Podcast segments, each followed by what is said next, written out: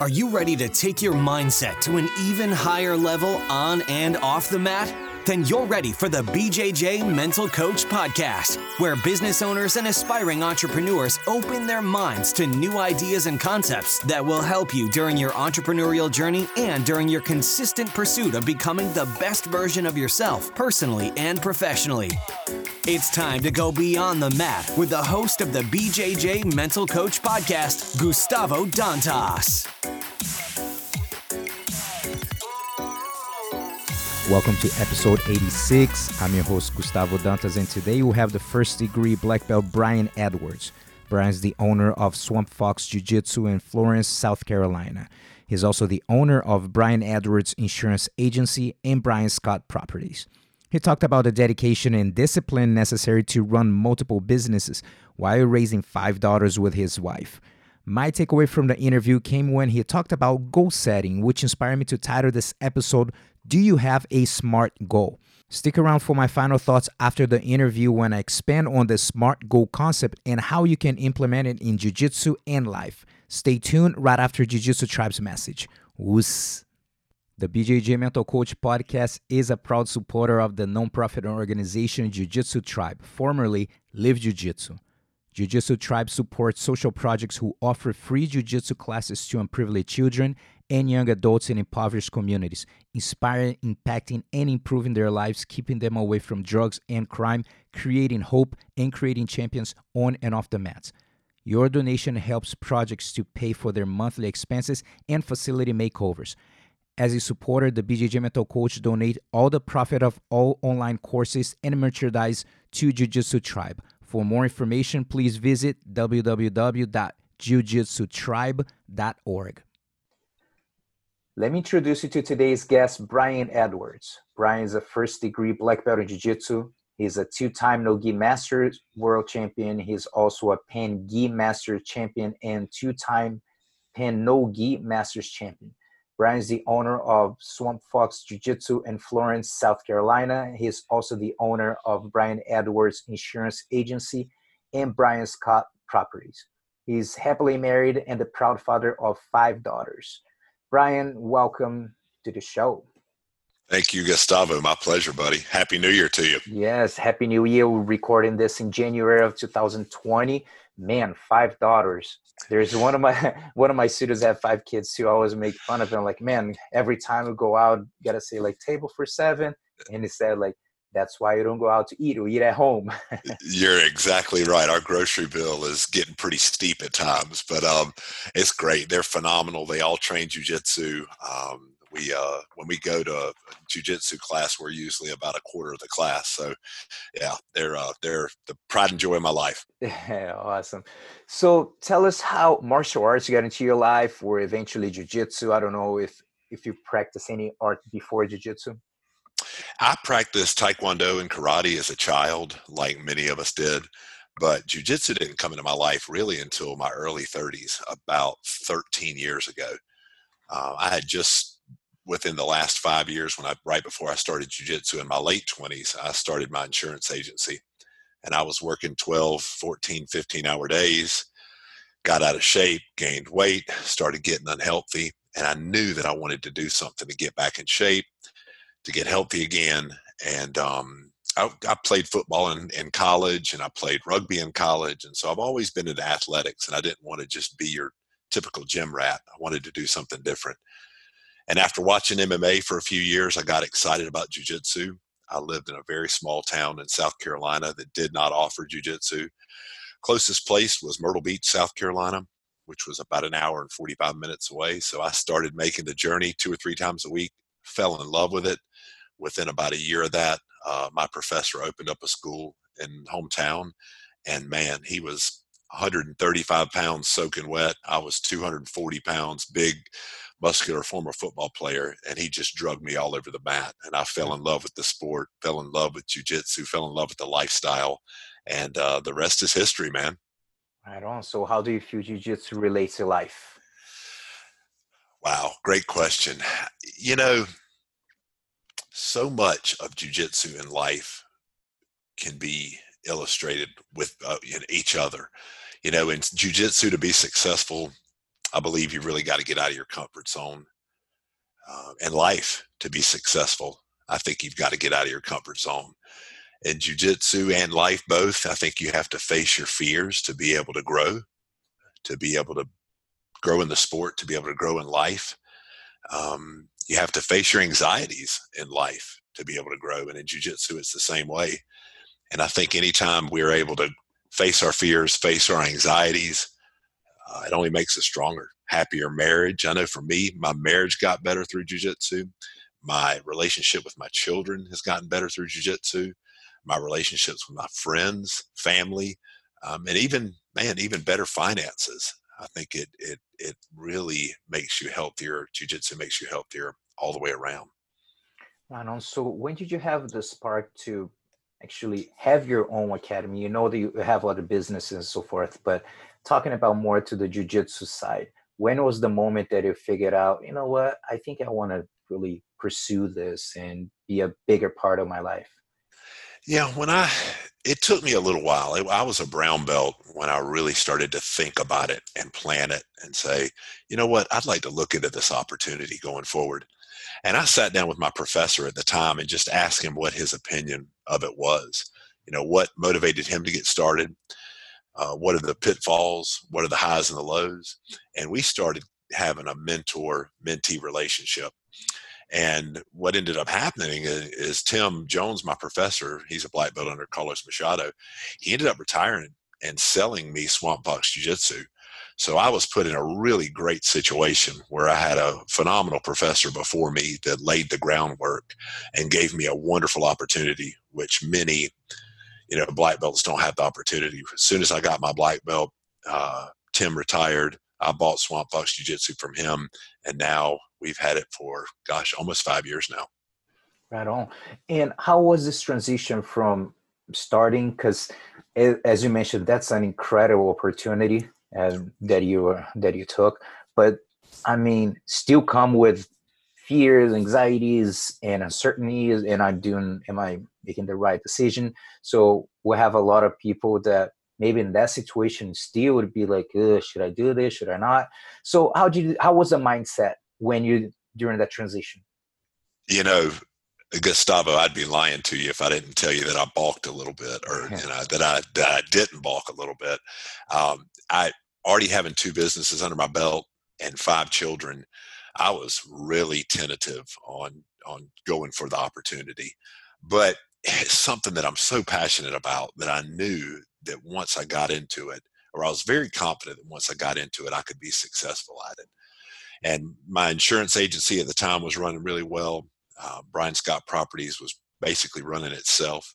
And so I struck when the iron was hot, when the opportunity was there. My mindset at first, I will say, I did have some anxiety and I was somewhat fearful, but man, we have a great group of black belts and, and brown belt teachers in Swamp Fox. They came alongside of me.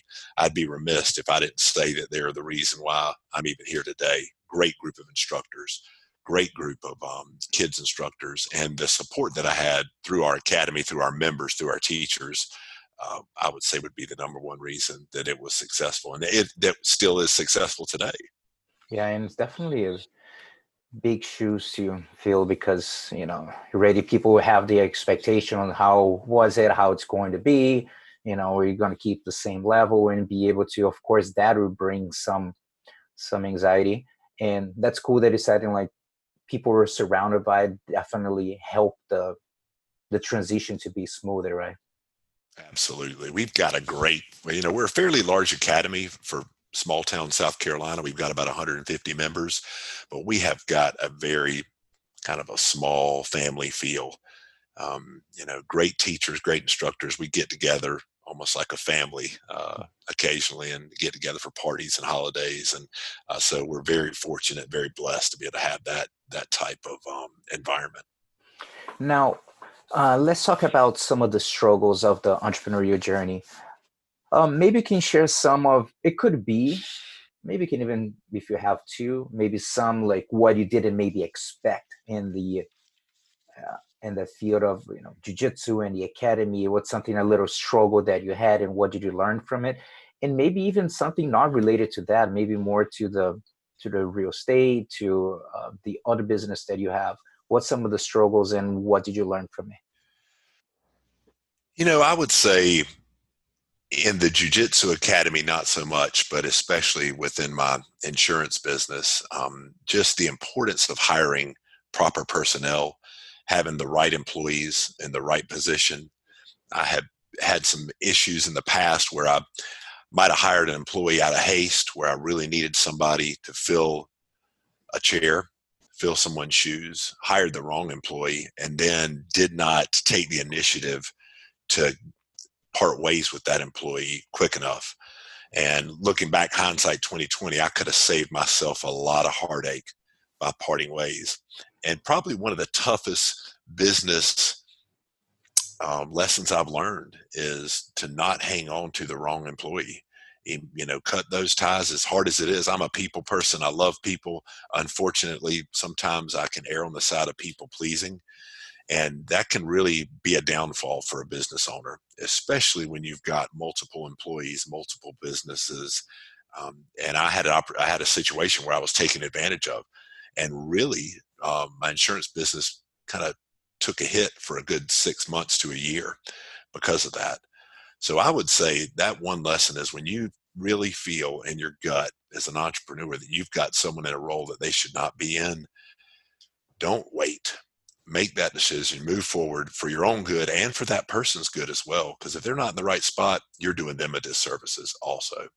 Yeah. And in jiu-jitsu, do you, do you guys have employees yet? Uh, or we do. What's the status right now? Yeah, we've got, we've got one full-time employee that's an office manager, and he's also one of our kids instructor. He's basically our academy manager. Wonderful guy, great employee, great friend, great competitor too. And then we've got several instructors that are also part-time employees. Um, and then we've also got some of our black belts and brown belts and purple belts that teach um, as well, that I would consider not necessarily employees, but definitely instructors. Mm-hmm. And what are you saying about uh maybe letting go of the person when maybe just hanging way too long? One tough thing on a jiu-jitsu business that happen is that very often a student, someone that has been with you for a long time, maybe start teaching, and, you know, maybe you have a great relationship as a teacher and student.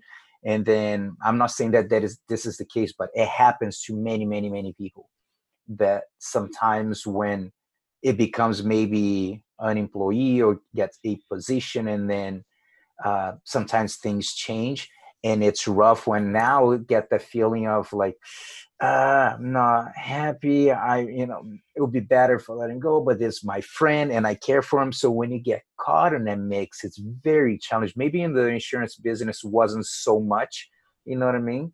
But in jiu-jitsu is definitely a lot more complicated when you have more of a personal relationship with people, you know? No doubt about it. I had an, an issue that was similar, not with an employee, but with a business partner in our jiu-jitsu academy. And it was very similar to what you were discussing. Great friendship, um, just saw business and saw um, the jiu-jitsu academy differently. Yeah. Had different, different, um, you know, goals, values to what we wanted. Yeah, absolutely. Different values, different visions, different ways of treating, you know, the, the students and the instructors. And that's, that's probably the toughest thing I've dealt with in my thirteen or so odd years in jiu-jitsu was, was splitting ways with my, with my business partner. One of the best decisions I ever made, but definitely one of the toughest, no doubt about it. I believe. And there is a book, uh, Good to Great, and um, that talks about the the lesson of the bus, that in order for you, and I have, it's been a long time, but I did a talk in a podcast about this before, but uh, basically the idea of imagine that, and this for all the listeners, your business is a bus, and the sign of the bus is the vision that you're trying to, where you're trying to get. And in order for you to achieve that vision, three things need to happen to even before the, they talk about even the, before the bus start, starts uh, basically moving. The first one is have the right people on the bus. Uh, the second one, the, the right people sitting on the right seats, because sometimes, yeah, you're, you're an incredible quarterback and they're going to put you to be a lineman, well, it's not going to work. I mean, you still want you in a team, but you're not in a proper position. You know?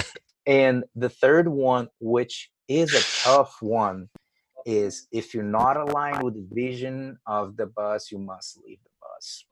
And when I learned that concept years ago, uh, I probably don't remember uh, a lot of things from that book, but this is something that has stood out for me. And that's that's the thing I always mention about book, man, if there is a one page or one chapter that resonated with you, you're a twenty dollar investment or thirty dollars, whatever, it's really worth it, you know? So that's a lesson that um, I always think about it, that uh, if, like you said, uh, with your, with your former business partner, you know, like if the vision are not aligned, and sometimes it's just you, you change the position, um, someone's position, and then they shine, you know, you put them in, mm-hmm. in a different spot and they do well.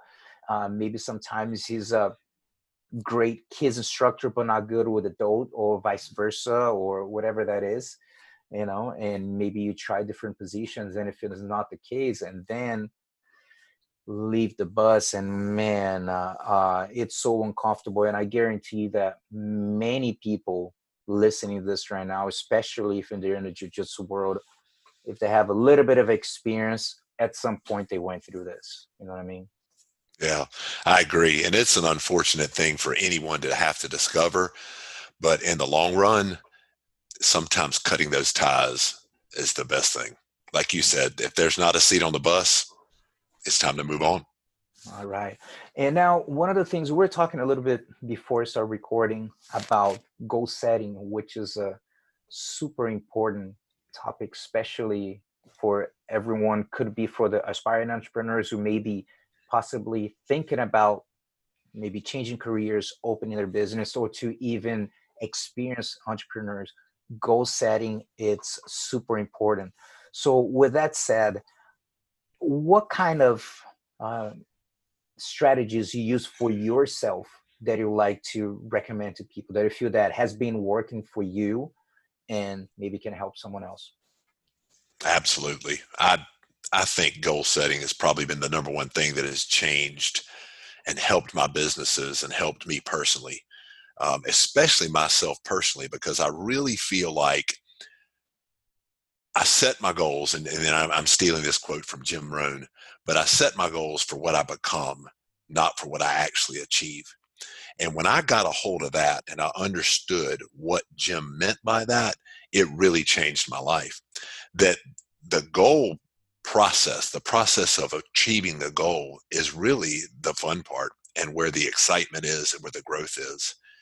Attaining the goal is wonderful, but then you just want to set another goal, because that process is so, the journey is where the joy is. The journey is where the happiness is. The pursuit is where the happiness is. And so I would say, you know, many of us have heard of the the SMART acronym before, S M A R T, specific mm-hmm. goals, measurable goals, attainable goals, realistic goals, and timely goals. And I love that acronym, but I really feel like we sell ourselves short if every one of them is a realistic goal. Mm-hmm. So I have a little bit of a beef with that R. Yes. I think we have, we have, we have to have some unrealistic goals. We have to have some goals that are stretch goals. We have to have some goals that almost seem unattainable.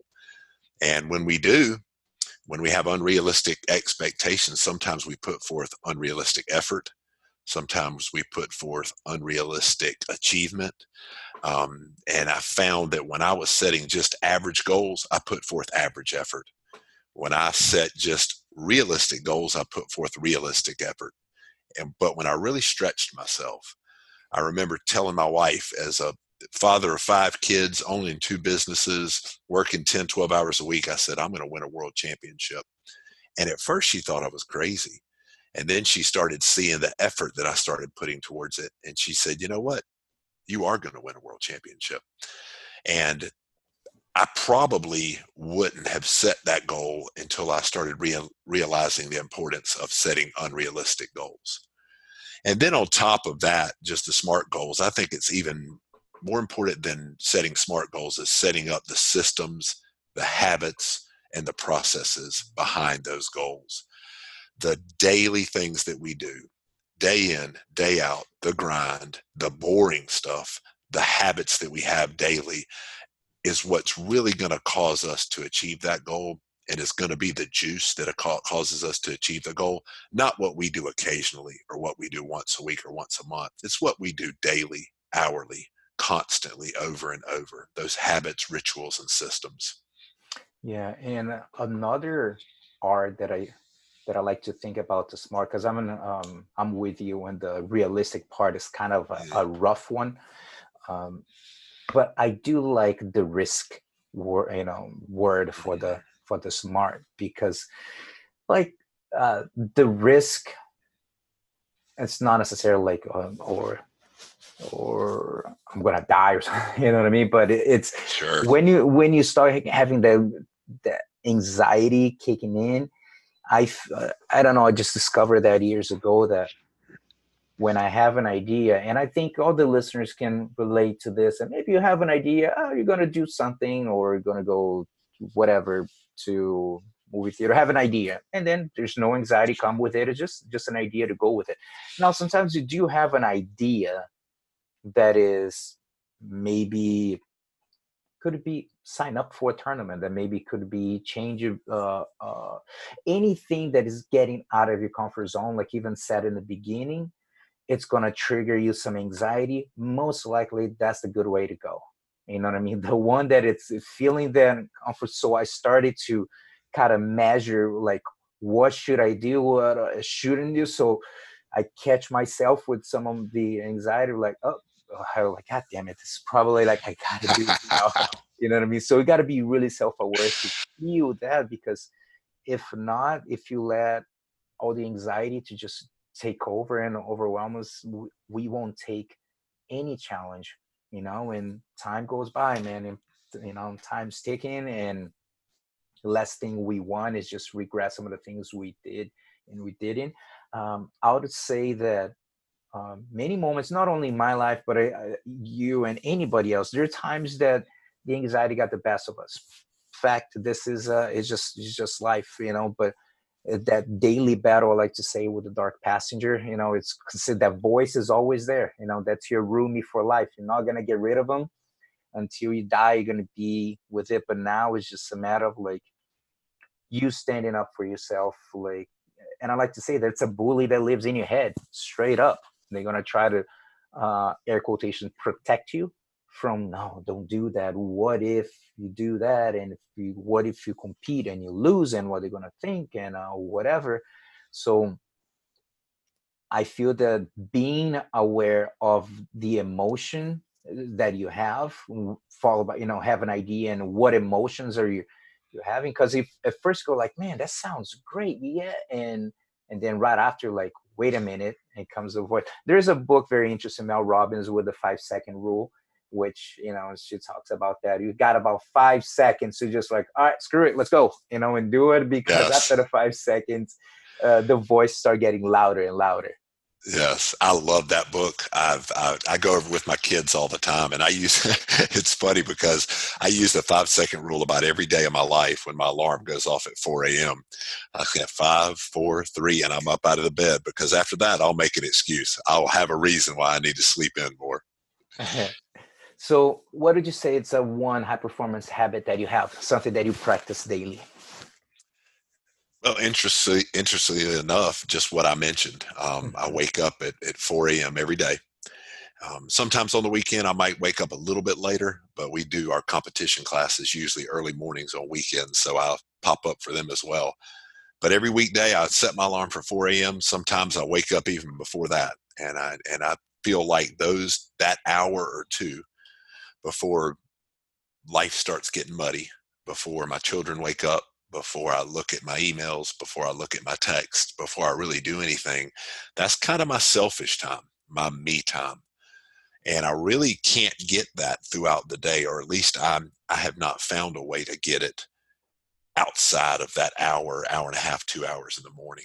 So I, that high performance, you know, not everyone's a morning person. I will admit I am a morning person, so it's easier for me to do it than some, but, um, I've tried it at night. It just doesn't work for me. And so I would say getting up early and attacking the morning, using that hour or two before the distractions come into life to really work on yourself, plan out your day, plan out your week, work on your goals, work on your daily systems, and then also pour back into yourself, breathe in.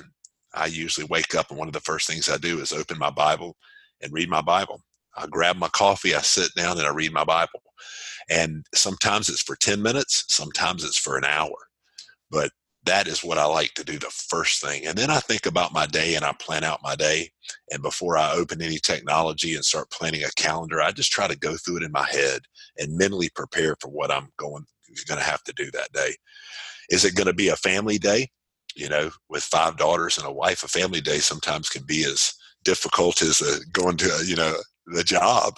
Or is it going to be a, a work day where I've got a bunch of interviews scheduled or whatever it is? And it makes the anxieties go away. It makes the day and the task seem not like quite like you're eating an elephant. You know, you're breaking down to one bite at a time. So how many hours do you think that you get average sleep? I'm an, I'm go to bed pretty early. And so unless I'm at the academy training pretty late at night, I'll, I'll get to bed by nine a.m. And so, yeah. And, and, you know, like last night I was asleep at eight thirty because I didn't train last night. Tonight I'll go train. I won't be to sleep till, you know, ten thirty. Mm-hmm. But um, I would say on average, I probably get six to seven hours of sleep. I would love to make it eight. Um, man, nine would be outstanding. Um, and I've played with those numbers a good bit. And I found that six to seven is my sweet spot. And then if I start to go below that, um, I start to, my performance starts to slip. Yeah, that's, I think my average, I would say it's about seven. Now it, it was not like that, but I'll have to say that in the past mm, maybe four years, I think that's one of the major adjustments that I made in my life is watch, be more mindful of my sleep, mm-hmm. because um, I just used to get caught up into um, as soon as I get home, um, so stay with, you know, uh, my wife a little bit or not, and then kind of go back to the computer and do some homework, you know. Yeah. And next thing, you know, it's easy like one, two, two a m, and then next next day I'm dragging, you know. Yeah. So I started to be like more mindful, like forcing myself, like, oh, that's it, computer is down, unless it's like something like really, really just crunch time or something major important, but usually doesn't happen that much. Um, so I do have the time to just at night, I plan on, well, I just try to like plan my day for the next day. So at night, I really start to kind of visualize, okay, what's going to happen tomorrow. And, and then from there, it's just, it just definitely helps me to kind of settle down. And so what did you say is the best advice you ever received in any area, any advice that pops up in your mind? You know, this is kind of strange, and it plays a little bit into what we were just talking about, about sleep and time and high performance habits. But when I first got married, a friend of mine who I have a lot of respect for said, take your T V. And this was before there was flat screen T V. So I'm, I'm dating myself. He said, take your T V and put it in the closet for a year. And we only had one T V. We lived in a very small apartment up in Maryland. And uh, we put our T V in the closet for a year. And because of that, we've never been a couple or a family that watches a lot of T V.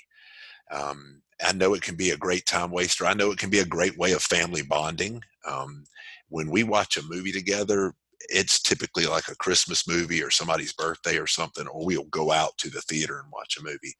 But we, as a family, have really tried our best to not get caught up in the the Netflix and all the T V watching and the and what I feel is a real big time waster. Um, yep. So I, yeah, I think the, one of the best pieces of advice I've ever had was put your T V in the closet. And now that would be a little more difficult with the eighty inch flat screens, but I would say unplug it, you know, unplug your T V and you watch how much time you get back. For sure. Yeah. So what advice would you give to your younger version when you, let's say, when you took over the school and started five years ago? Not that, of course, I always make sure to tell these people, not that you want anything different, because everything is just part of the journey, the learning, but just saying that if you could go back there and, and say like, hey, Brian, just watch this, this, this here, what would you tell them? I would probably tell myself, you are what you consume.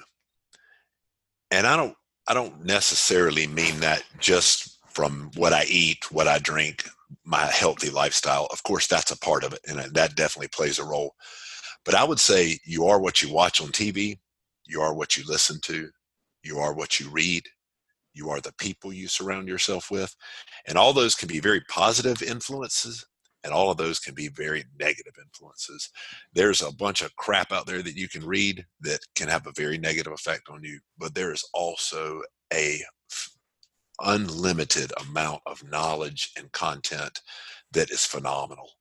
And the same thing goes for people. Um, there's a lot of people that are you can surround yourself with that will pull you down and bring you down.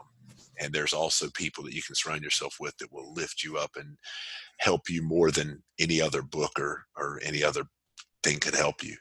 And so I would tell myself, you are what you consume. Brian, be careful what you surround yourself with. Be careful what you're consuming. Be careful what you're watching. Be careful what you're reading, because that's who you're going to be. You're going to become what you surround yourself and what you consume. Yeah, you mentioned earlier about Jim Rohn. For people who've never heard of him, should definitely check him out. Tons of free content on YouTube, like so many uh, good things. And he's probably one of my favorite, especially the the old school. And I just love, you know, just the content, the humor, humor, just everything. And when he talks about the power of the association, and that's something that you're, uh, you're talking about. And, and that's a combination of now has evolved since you used to to talk uh, more about the personal association, and have the virtual associations as well. Like I said, like, what are you consuming? Because he had the three questions of, like, when it's had the personal associations, you ask, who do you hang out with? You know, where do you go? In, uh, who you hang out with, and and where do you go, and what do you eat, all that stuff. And, and the second is, uh, who are you becoming because of the influence of these associations? And the same thing, you know, like from the everyday stuff that you do. And, and the third question, is it okay according to your values and morals? Is it okay to be hanging out with the, these people or not? And that's the same thing for the virtual association. Who do you hang out with? Who, you know, who are you watching? Who are you consuming? And who are you becoming because of what you're consuming? And is that okay? And according to what do you believe, that according to your values and morals, is that okay? And uh, when I got introduced to Jim Rohn many, many years ago, that helped me to really kind of clean up to like some people that, man, just needed to be. And he talks about how to deal with this. It's like, number one, you either you delete, you know, maybe you tried, you know, over and over, it doesn't work, or you can minimize time with the association, or third, expand association, try to maybe uh, uh, like get new, uh, different associations. So this is something that a concept that, man, made a huge impact in my life of like who I'm surrounded, and being more mindful too, like, man, what are you consuming? So you uh, right on that, that would be definitely a great advice for me as well. You know, when I started in my school, it's uh, the same way, great advice. Yeah, I love Jim Rohn. I uh, I wish he was still alive. I wish he was still authoring books. Um, I, his his book, The Art of Exceptional Living, I try to read it every few months or listen to it. And every time I read it or every time I listen to it, I get something new from it. And even though it's basic fundamentals, kind of like what you said, kind of his old school approach, um, I can't get enough. Yeah. It's those basic fundamentals that always stand true. Yeah. So um, what book would you like to recommend? So I assume you like books and audiobooks and so forth. Oh. So it's tough to pick just one, but what is a book that maybe made you, made an impact on you, that as soon as you read it, like, wow, you know, you got the concepts and start to utilize right away? I would say um, a, a book that I've read several times and a book that's been in my life for a long time would be Jim Rohn's book, The Art of Exceptional Living. um, every time I read it, I get something out of it. But say, if I had to recommend a, a little bit more of a newer school book, even though it's not brand new, I would probably say Tools of the Titans by Tim Ferriss. Mm-hmm. Um, just the different mentalities, the different approaches, not all one school of thought, many, many different schools of thought. Some I felt applied to me and some I felt were really far out there. But any of Tim's stuff, Four Hour Work Week has been a very influential book on me. Tools of the Titans has been a very influential book on me. So I would say both of those as well, as long with uh, Art of Exceptional Living by Jim Rohn. Yeah, I have to say that the Four Hour Work Week, that's one of uh, the exact same thing to me, very influential, because I remember that when I, I can't remember when this came out, two thousand twelve, maybe between ten and twelve, I, I can't remember. But I had one of my friends that knew that I like books and said like, hey, what what kind of book you're reading right now? What book? And then I sat and like, man, just drop it and then get this one here for our work week. I'm like, this is you, you know what I mean? You really need to uh, get to this. And it's interesting that uh, my main takeaway, there's a lot of good ideas. I still remember I listened to that you know, multiple times. But I remember that the main idea that I got was about delegation. And sometimes I like to talk with people that sometimes there are words that, you know, like someone say like, oh, you know what uh, delegate is? Like, yeah, I know what delegate is. You, you know, do that. I'm like, okay. But like, do you really comprehend delegation? You know, so that was the first time that someone presented uh, like a different approach of, you know, to delegate. And I saw how much I was not doing of being a control freak and then try to put my finger in everything. And that book really was worth it just for to open my eyes about delegation, because uh, I wasn't good at all, at all about that, you know, and that really opened my eyes. Yeah, absolutely. You mentioned earlier, and I'm so glad you're recording this because I want to play it back for my kids. You mentioned earlier about the R in SMART and changing that from realistic to risk. Mm-hmm. And I think that's phenomenal. I've never heard it said like that. But Tim talks about in the four-hour work week about the importance of having those risky goals and having those unrealistic goals. And when you talked about that, it, it made me remember him saying this quote, that the fishing is the best where the least amount of people fish. And it's so true. I mean, if you really set your goals out there, if you really put them far out there, there's not going to be a lot of people out there on the fringe going mm-hmm. for it to that level. Um, yeah, what a great book. Just when you were talking about it, I started thinking of more and more concepts that, that Tim presents. And this concept that you just mentioned, um, I mentioned too in jiu-jitsu competitions too. Like, let's say, especially for people, let's say that compete in I B J J F tournaments. So as far as the I B J J F calendar, you have the Grand Slam tournaments, you know, like the Worlds and Pans, Europeans, Brazilian Nationals and stuff. And then even when I talk with, let's say, even if you're adult black belt competitor or not, or master, whatever the belt is, you know, always mention that, man, um, that to be in a podium or the main one, not a lot of people on that fight. You know what I mean? You know, not a lot of people committed to go way up there to get to that battle. You know, the biggest battle is a little under. There's more people on on on on that group, and, and then you see like especially like the most challenging divisions, of course, are the adult black belt division, and then you see like for those guys, and this is with any belt, but especially kind of the elite of uh, the uh, the jiu-jitsu scene and I B J J F.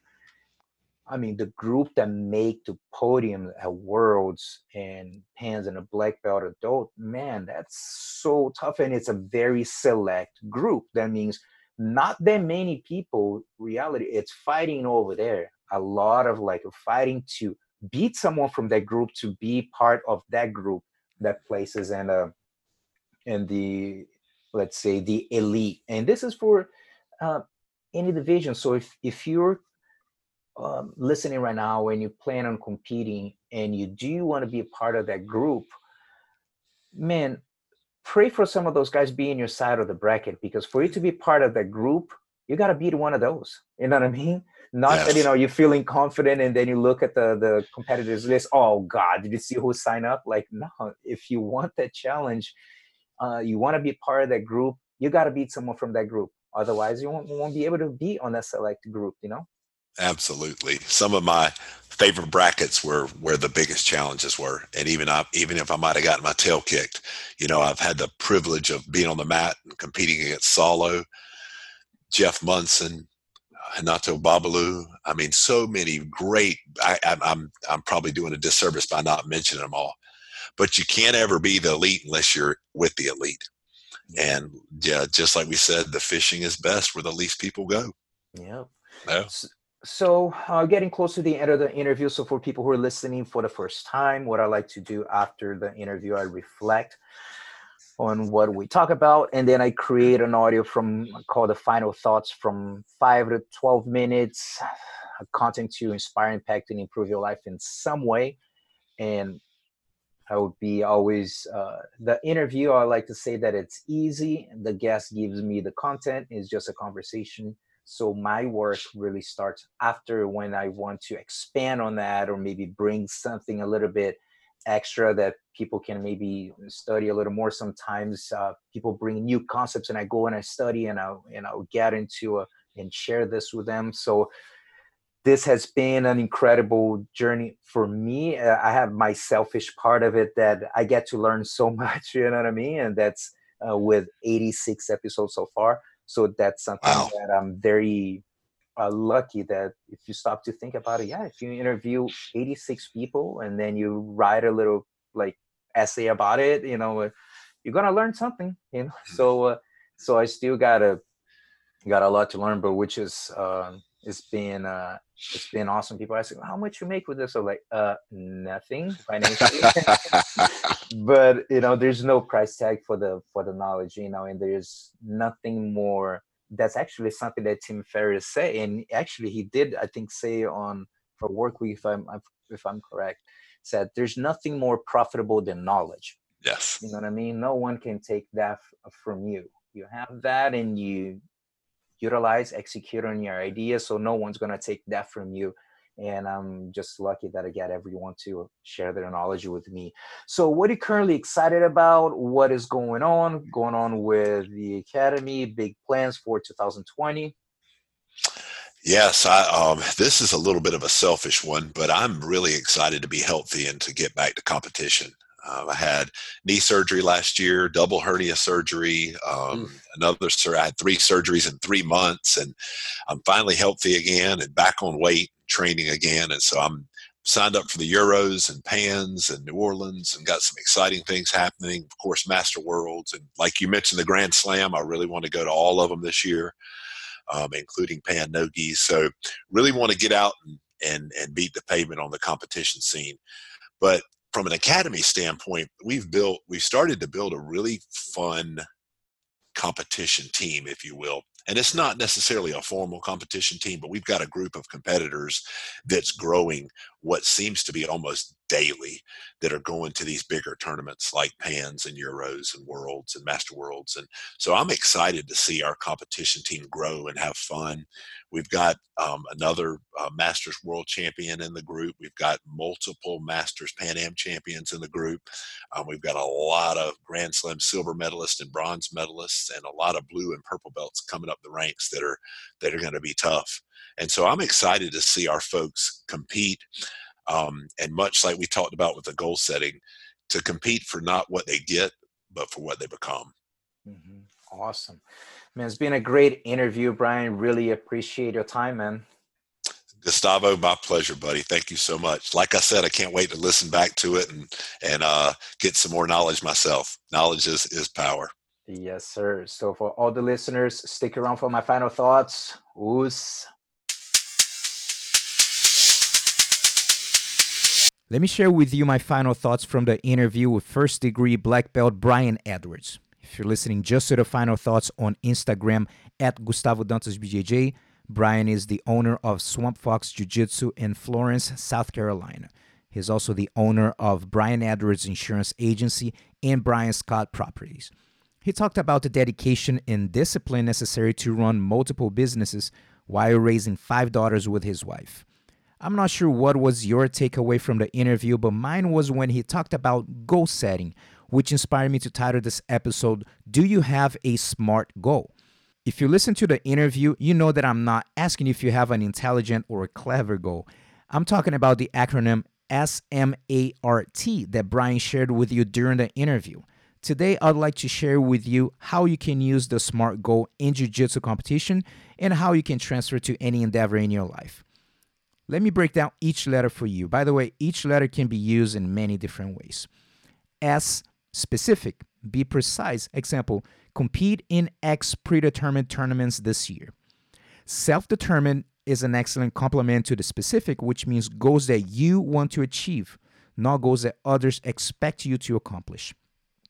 M, measurable, quantify goals. Example, place in all five tournaments this year. A good complement is motivating for M, a goal to activate your intrinsic and extrinsic motivation. A, action-oriented, how to get there. What do you have to do to make this goal attainable? Another way to use the letter A. What would be the process like? Or realistic. During the interview, Brian mentioned how he's not a fan of the realistic approach because oftentimes this can create a limited mindset. Sometimes in life, we need to be unrealistic with some naive optimism. What they're trying to say with the realistic is challenging or even attainable again. For example, commit to one or two practices a week and expecting to win a tournament is not realistic.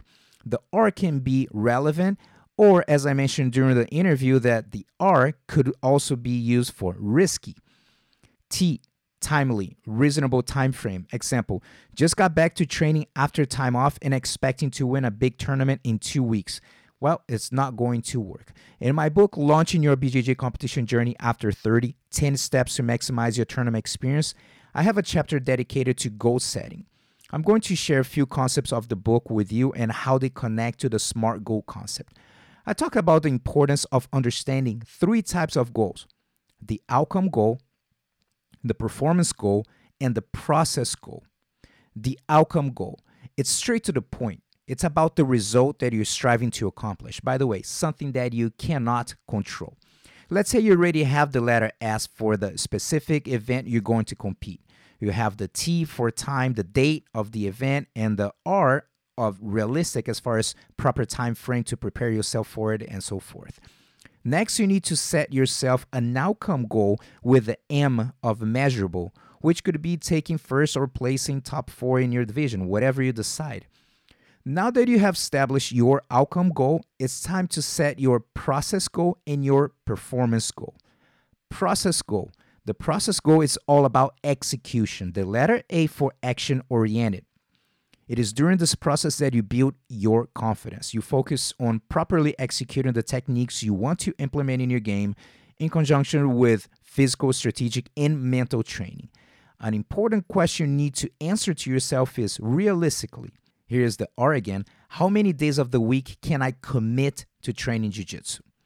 It's very tough for me to say how many times per week you should train because we all have personal and professional responsibilities and different age groups. Jiu-jitsu is no different than anything else you'd like to improve upon or excel at in your life. Consistency is key. Any extra physical training you can get is great as long as your body can handle it, but it's not meant to replace jiu-jitsu sessions unless you're on a business trip and you have no option but running or lifting weights. Do not underestimate your rest. Good sleep is crucial. Other activities can help with your recovery are stretching, foam rollers, hot tubs, massage, and for people who see benefit to it, trips to a chiropractor can help. My suggestion to you is ink it, don't think it. Write everything down. In my online course, Inner Discover for Outer Success, I talk about how hard work is the root of self-confidence. When you know that you did everything you could to be ready for your task, your confidence goes up. But the truth is, setting the SMART goal is not the main thing, but deciding how you go about achieving the goal and committing to that plan is the main thing. You need to take full responsibility for your actions and the choices you make throughout the process of the goal setting. Otherwise, setting goals is just that wishful thinking that will end in failure. I'm going to share with you a copy of one of the training schedules I used for my preparation to compete at the Abu Dhabi World Pro in April twenty fourteen. You can find at the B J J Mental Coach Podcast dot com post of this episode. Every week I had to make adjustments to my schedule due to my professional duties. Every Sunday, I would plan my week according to my schedule as realistically as I could. When I completed a task, I would put a check mark, and if I didn't for some reason, I would use an X. As an entrepreneur with other professional and personal priorities, many times things came up that took precedence. Injuries popped up along the way, and sometimes I needed to rest because I was too beat up from training. Sometimes you might miss a training session. If this starts to happen consistently, you might want to review the process goal you set, as they may not be realistic to your current lifestyle. You see that I had strength and conditioning sessions plus swimming sessions when my schedule allowed me. One of the best advice I can give you is don't set your expectations too high for your training routine, like training three times a day, every day, when you have a demanding job and family responsibilities, because when you don't meet your expectations, you can get overwhelmed with the feeling that you're not doing your job. Set your goal according to your reality.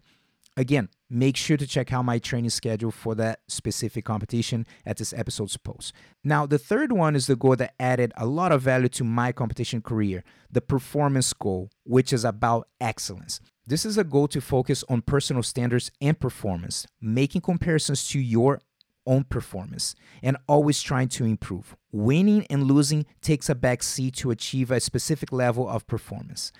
Let me share one personal example. For many years, I had some mental blocks regarding passing the guard in tournaments. For me to get over my mental block of passing the guard, I had to establish some risky, here's another R of the SMART goal.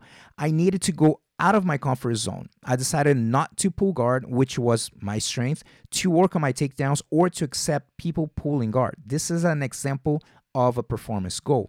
Most likely, you have some good moves that you do well at the school during training. However, you never used in a tournament because you never landed in the situation or because you didn't feel confident to use it. Use some of these moves as performance goals and pull the trigger if you have the chance in competition. Some people may say, Gustavo, what if it doesn't work and I lose? Well, as I mentioned earlier, winning and losing takes a backseat to achieve a specific level of performance. That's up to you.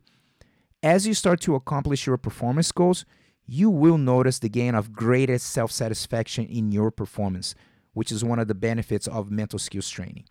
Let me share a quote from one of the most successful female tennis players ever in the world, Steffi Graf, winner of twenty-two Grand Slams and three hundred thirty-seven weeks on the top of the world ranking.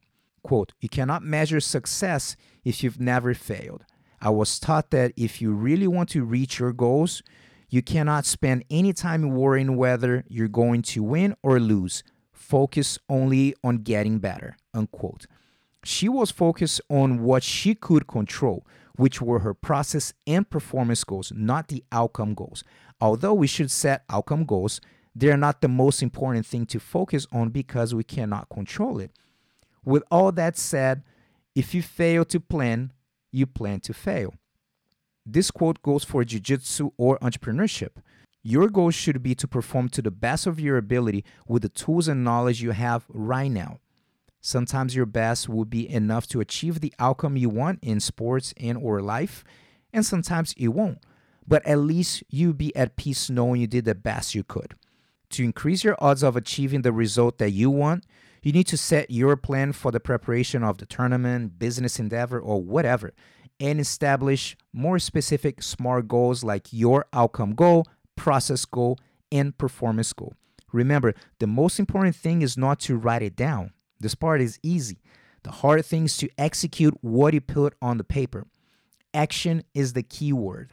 To wrap up, I'd like to share with you a quote from the motivational speaker Tony Robbins. Quote, "The most important rule that I ever adopted to help me in achieving my goals were those I learned from a very successful man who taught me to first write down the goal and then to never leave the sight of setting a goal without first taking some form of positive action towards its attainment." Unquote. Set your SMART goal and act as soon as possible. O's. We're glad you were able to join us for this episode of the B J J Mental Coach Podcast, but the lesson doesn't end here. Watch the videos and download the audio of the ten mental mistakes B J J competitors make and how to avoid them for free when you subscribe to the B J J mental coach dot com. Don't miss the chance to find out what might be holding you back from being your best self on and off the mat. That's the B J J mental coach dot com.